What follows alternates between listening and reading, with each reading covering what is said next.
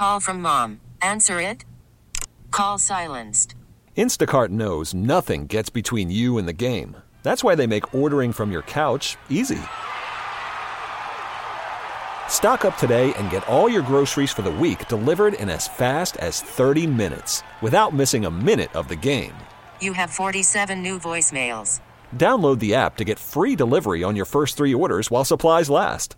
Minimum $10 per order. Additional terms apply. I'm Sandra, and I'm just the professional your small business was looking for. But you didn't hire me because you didn't use LinkedIn jobs. LinkedIn has professionals you can't find anywhere else, including those who aren't actively looking for a new job but might be open to the perfect role, like me.